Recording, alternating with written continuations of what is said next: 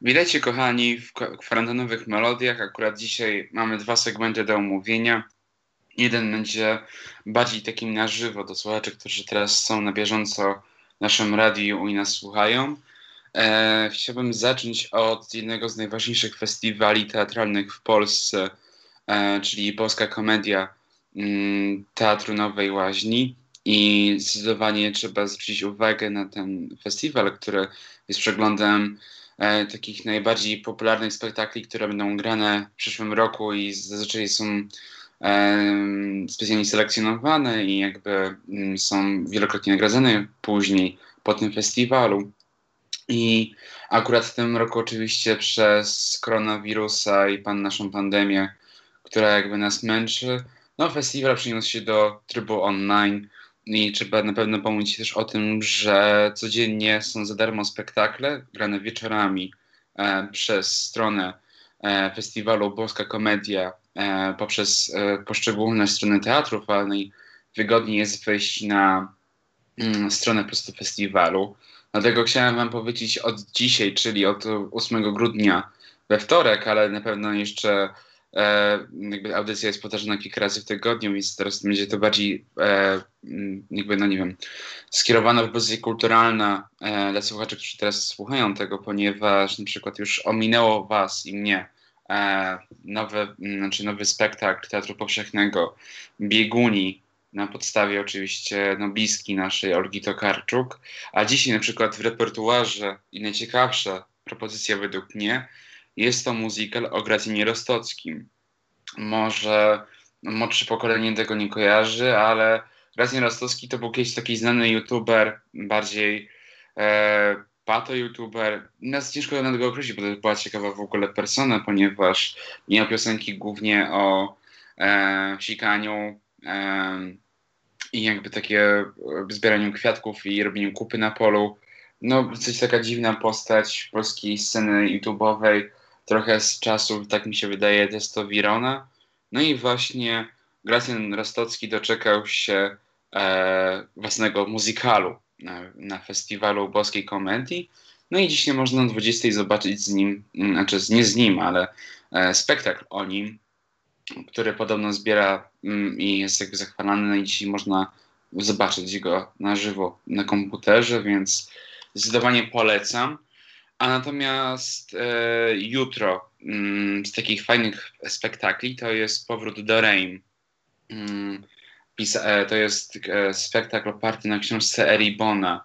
E, jest to e, pisarz, który jest zadeklarowanym homoseksualistą, i jego książka jest takim mm, bardziej esejem o klasie robotniczej, jakby takim połączeniem trochę z e, autobiografią.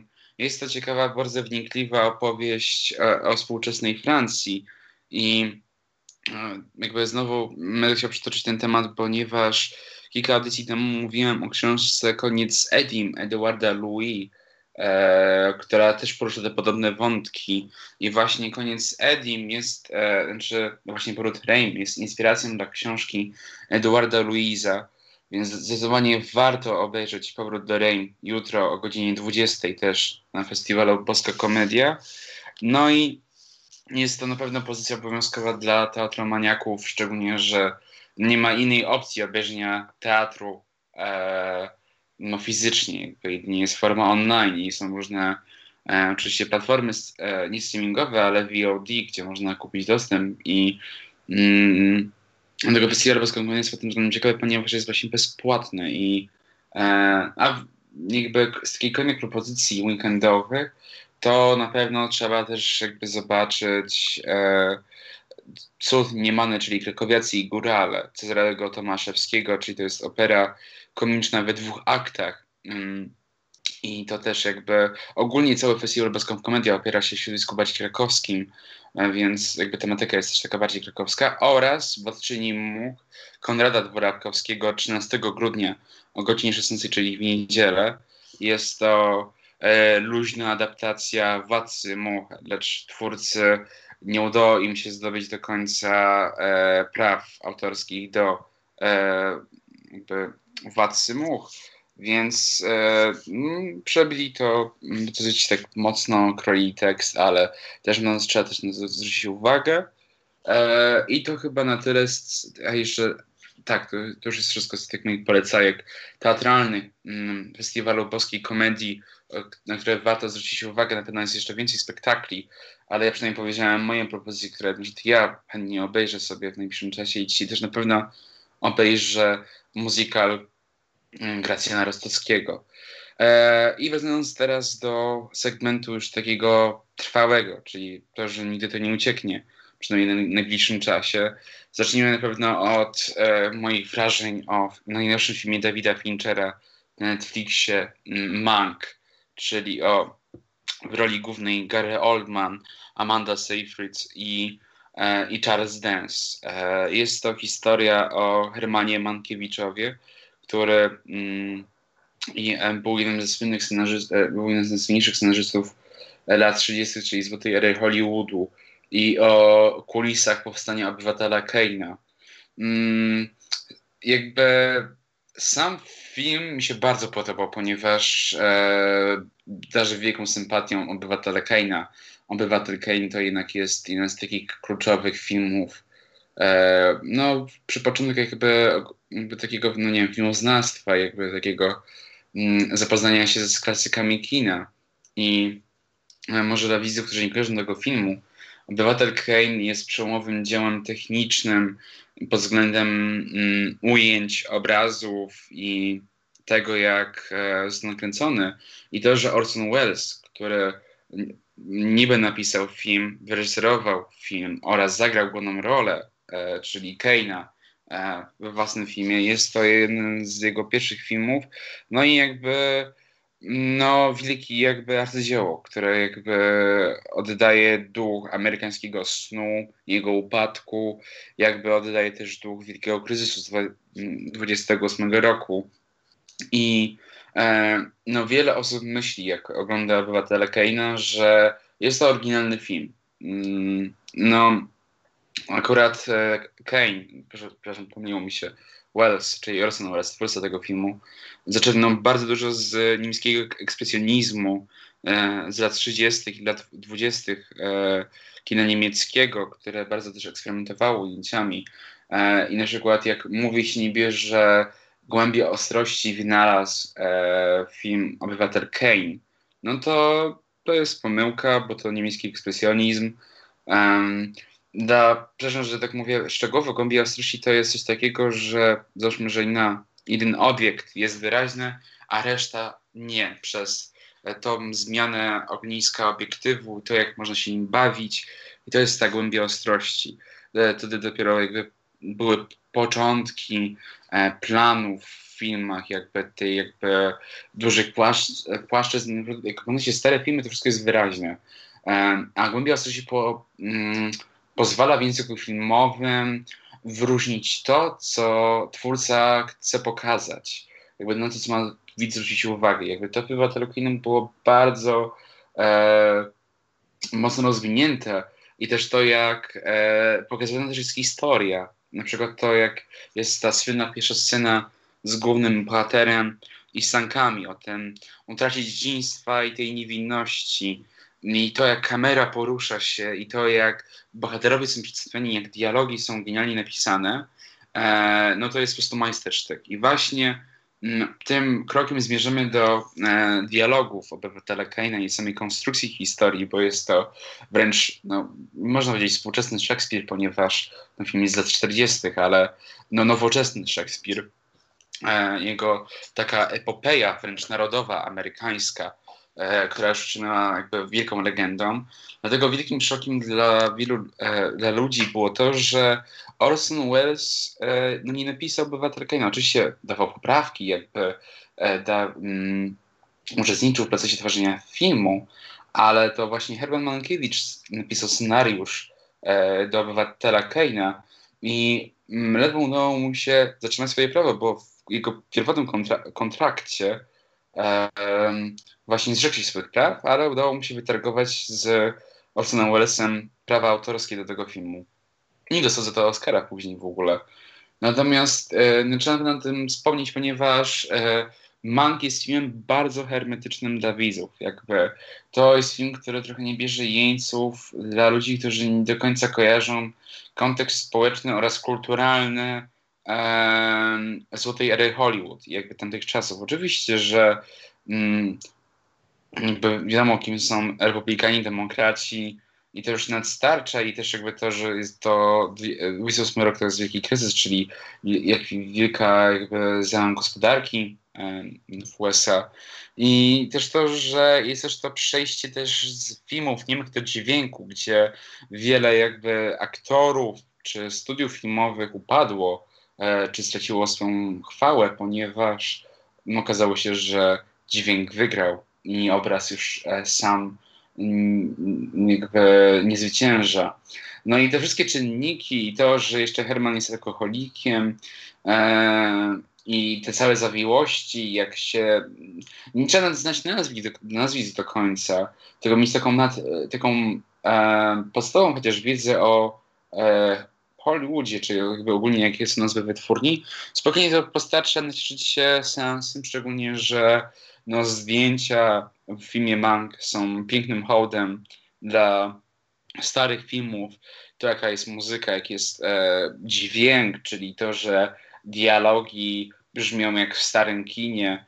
E, nie mówię o tym, że są niezrozumiałe, tylko chodzi o to, że po prostu e, jest taka akustyka i ten jest taki dany filtr na ten film, że naprawdę czuję się jakbym oglądał film z lat 40. Akurat mam taki głośnik fajny, mam takie kino domowe i na pewno jakby dźwiękiem się o wiele bardziej nacieszyłem z, e, i mogłem bardziej tego doświadczyć.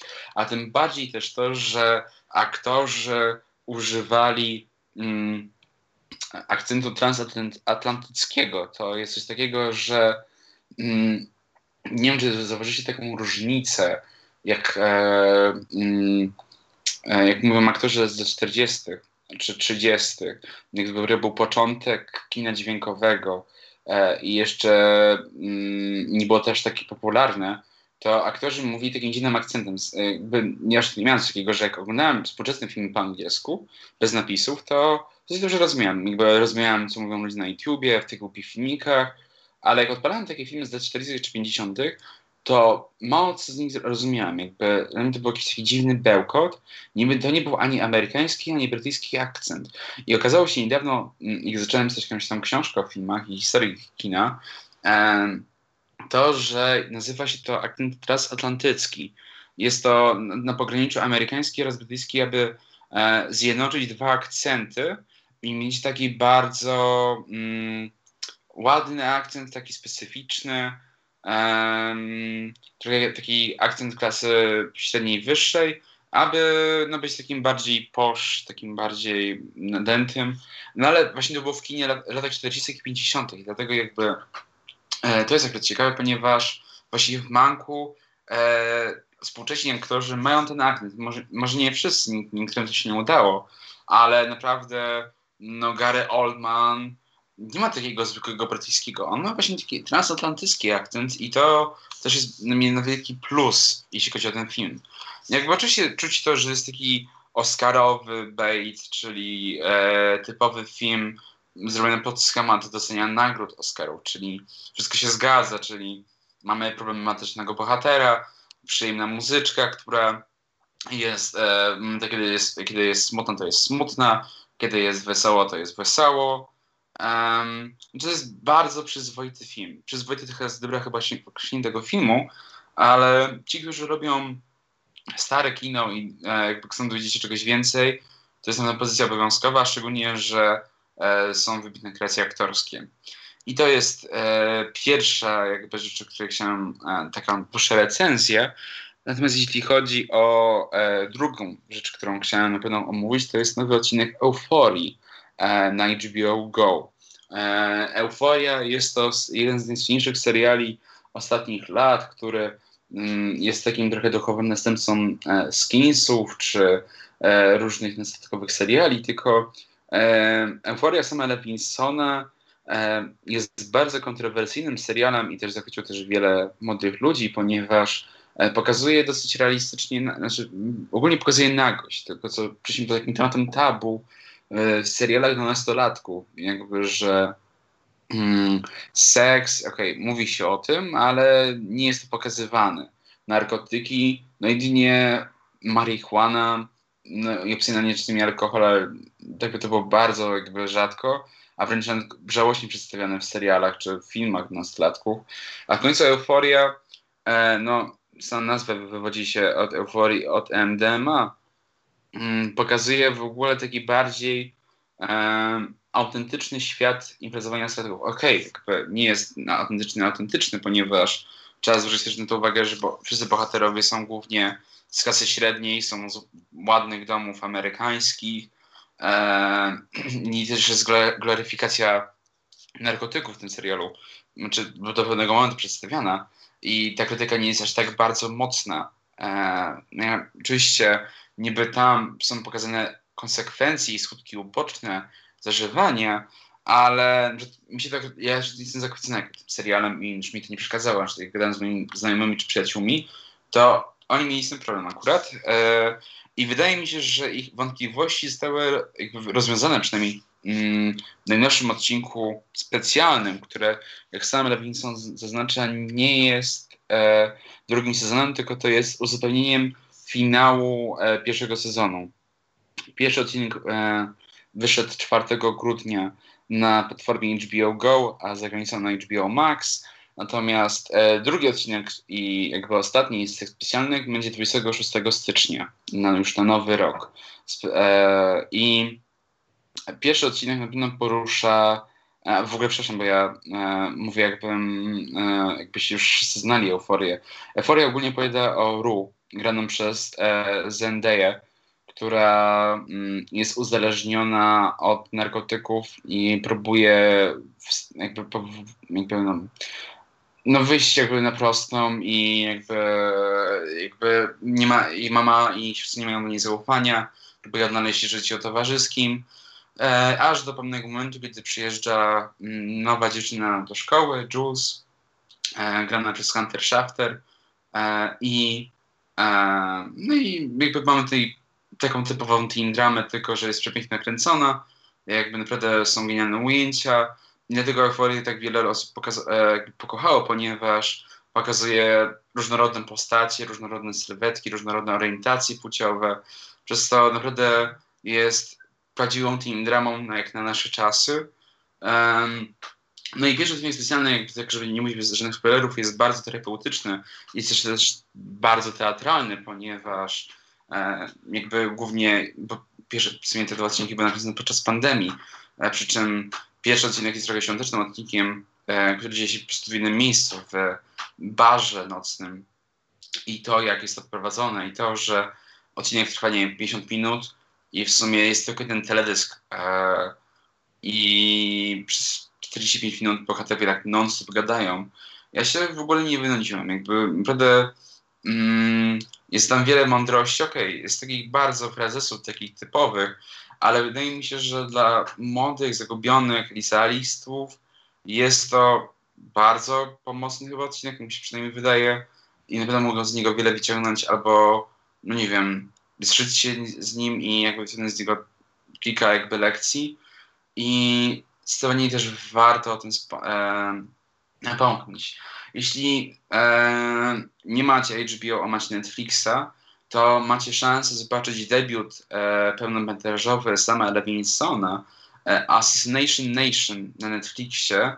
E, jest to trochę taki na niepierwowzór e, euforii, bo tam są już w ogóle inna fabuła, bo to jest bardziej o hejcie i mediach, mediach społecznościowych przez pryzmat czterech nastolatek, które e, walczą z ksenofobicznym miasteczkiem i bardzo e, szowinistycznym Natomiast yy, no widać, że jest taki protoplasta stylu, czy przepraszam, protoplasta języku filmowego Sama Levinsona. Jakby to, jak Sam Levinson operuje obrazem, taki ma pomysł na montaż, jest na pewno warte uwagi i e, zobaczenia na własne oczy.